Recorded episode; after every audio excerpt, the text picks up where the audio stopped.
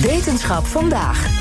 Ja, leuke week is het, want het is de week van de Nobelprijzen. Vandaag werd hij voor geneeskunde uitgereikt. The Nobel Assembly at Karolinska Institute has today decided to award the 2023 Nobel Prize in Physiology or Medicine jointly to Katalin Kariko and Drew Weissman for their discoveries concerning nucleoside base modifications that enable the development of effective mRNA vaccines against COVID-19. En dan mis ik het woeste applaus erbij voor deze er was twee geen mensen. woest applaus. Nee. nee, dat is niet zo gebruikelijk. Dat Het doen ze gebeurt- daar niet, hè? gebeurt niet vaak. Nee, Nee, nee. Nou, hij gaat dus naar twee onderzoekers die een hele belangrijke rol hebben gespeeld bij het ontwikkelen van mRNA-vaccins. Die kennen we van corona. Carlijn Meinders, wetenschapsredacteur. Ehm, een prijs dus voor COVID-onderzoek. Dat klinkt eigenlijk best snel nu, want het is twee jaar geleden dat ze kwamen. Ja, nou, er werd natuurlijk zeker vorig jaar al wel gezegd... Waar blijven die winnaars nou die meegewerkt hebben... aan het ontwikkelen van die COVID-vaccins?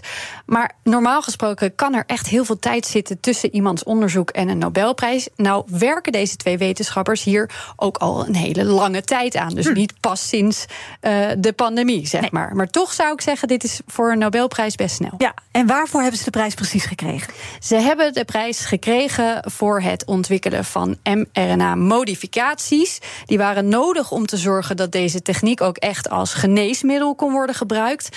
Dat heeft te maken met hoe ons lichaam onderscheid maakt tussen mRNA dat we zelf aanmaken en lichaamsvreemd mRNA. Ja. Een belangrijk mechanisme hè, van het immuunsysteem om een infectie bijvoorbeeld te kunnen zien en eh, aanvallen, opruimen.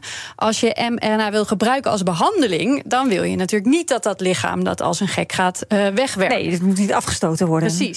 Eh, Roy van der Meel, universitair hoofddocent in de Precision Medicine Group van de TU Eindhoven, vertelt er meer over. misschien al 30 jaar geleden werd al bekend, of misschien wel langer, hè, wat mRNA was en dat je dat eventueel kon gebruiken, of theoretisch gezien dat het in te zetten was therapeutisch. Of dat nou voor een vaccin is of iets anders. Alleen, ja, het zorgde dus voor een ontzettende ontstekingsreactie.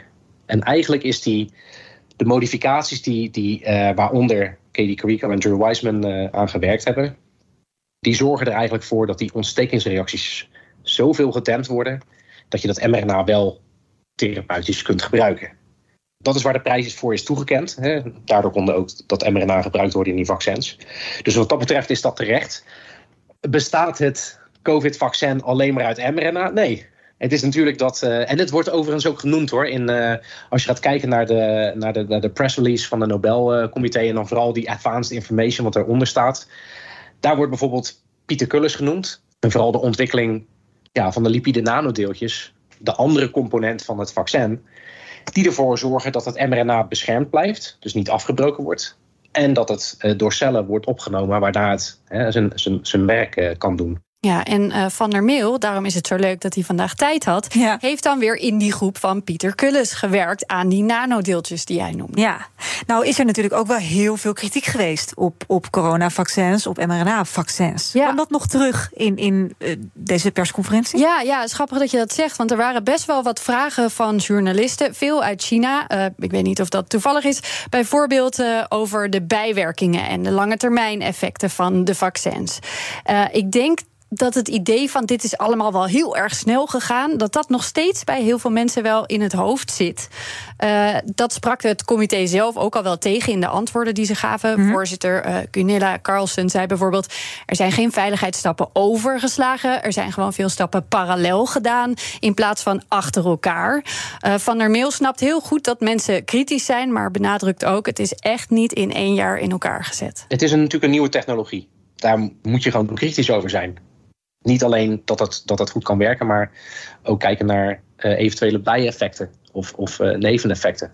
Maar eh, als wij zeggen van eh, dat vaccin is in een jaar ontwikkeld, ja, dat is niet helemaal een eerlijke voorstelling van zaken. Want die lipide nanodeeltjes die zijn niet in een jaar ontwikkeld. Dat is gebaseerd op werk van de afgelopen 50 jaar. En hetzelfde geldt eigenlijk voor het gebruik van, die, van mRNA-therapeutisch.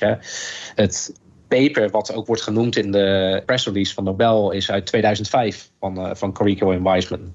Ja, is bijna 20 jaar geleden. En Carlijn, hebben ze het dan ook nog gehad over andere toepassingen voor deze techniek? Ja, ja, dat komt eigenlijk altijd wel ter sprake, inderdaad. Wat is de toekomst dan van dit onderzoeksveld? Er zijn meerdere ideeën over. Van der Meel vertelt meer over één van de toekomstige toepassingen, namelijk het ontwikkelen van persoonlijke antikankervaccins. En dat zijn dan eigenlijk immunotherapie. Het is niet zo dat je iemand een, een vaccin geeft en dat ze dan geen kanker meer krijgen. Nee, het is voor, bijvoorbeeld voor mensen die, uh, patiënten die een, uh, een bepaalde vorm van kanker hebben, bijvoorbeeld melanoma, huidkanker. Ontzettend agressief. Kanker wordt veroorzaakt door mutaties in het DNA. Nou, sommige van die mutaties kunnen ertoe leiden dat die cel er aan de buitenkant anders uitziet dan een gezonde cel. Nou, en als je kunt uitvinden welk mutatie daarvoor verantwoordelijk is, dan kun je dat in zo'n mRNA-vaccin verpakken, die code. En dan kun je dus het immuunsysteem stimuleren om achter die kankercellen aan te gaan. En misschien is de mutatie bij patiënt 1 anders dan bij patiënt 2.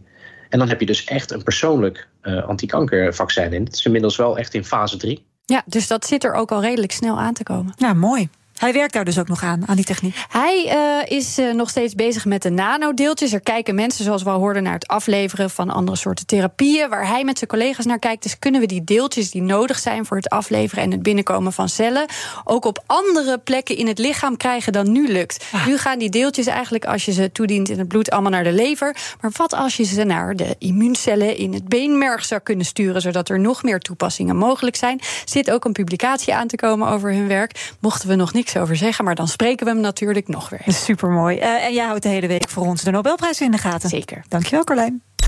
In de transportsector is de energietransitie in volle gang. Bentveldse Transport ziet dit echt als een kans en verwacht dat elektrisch rijden een belangrijk onderdeel van hun toekomst wordt. Inmiddels rijden ze al elektrisch voor onder andere supermarktketens.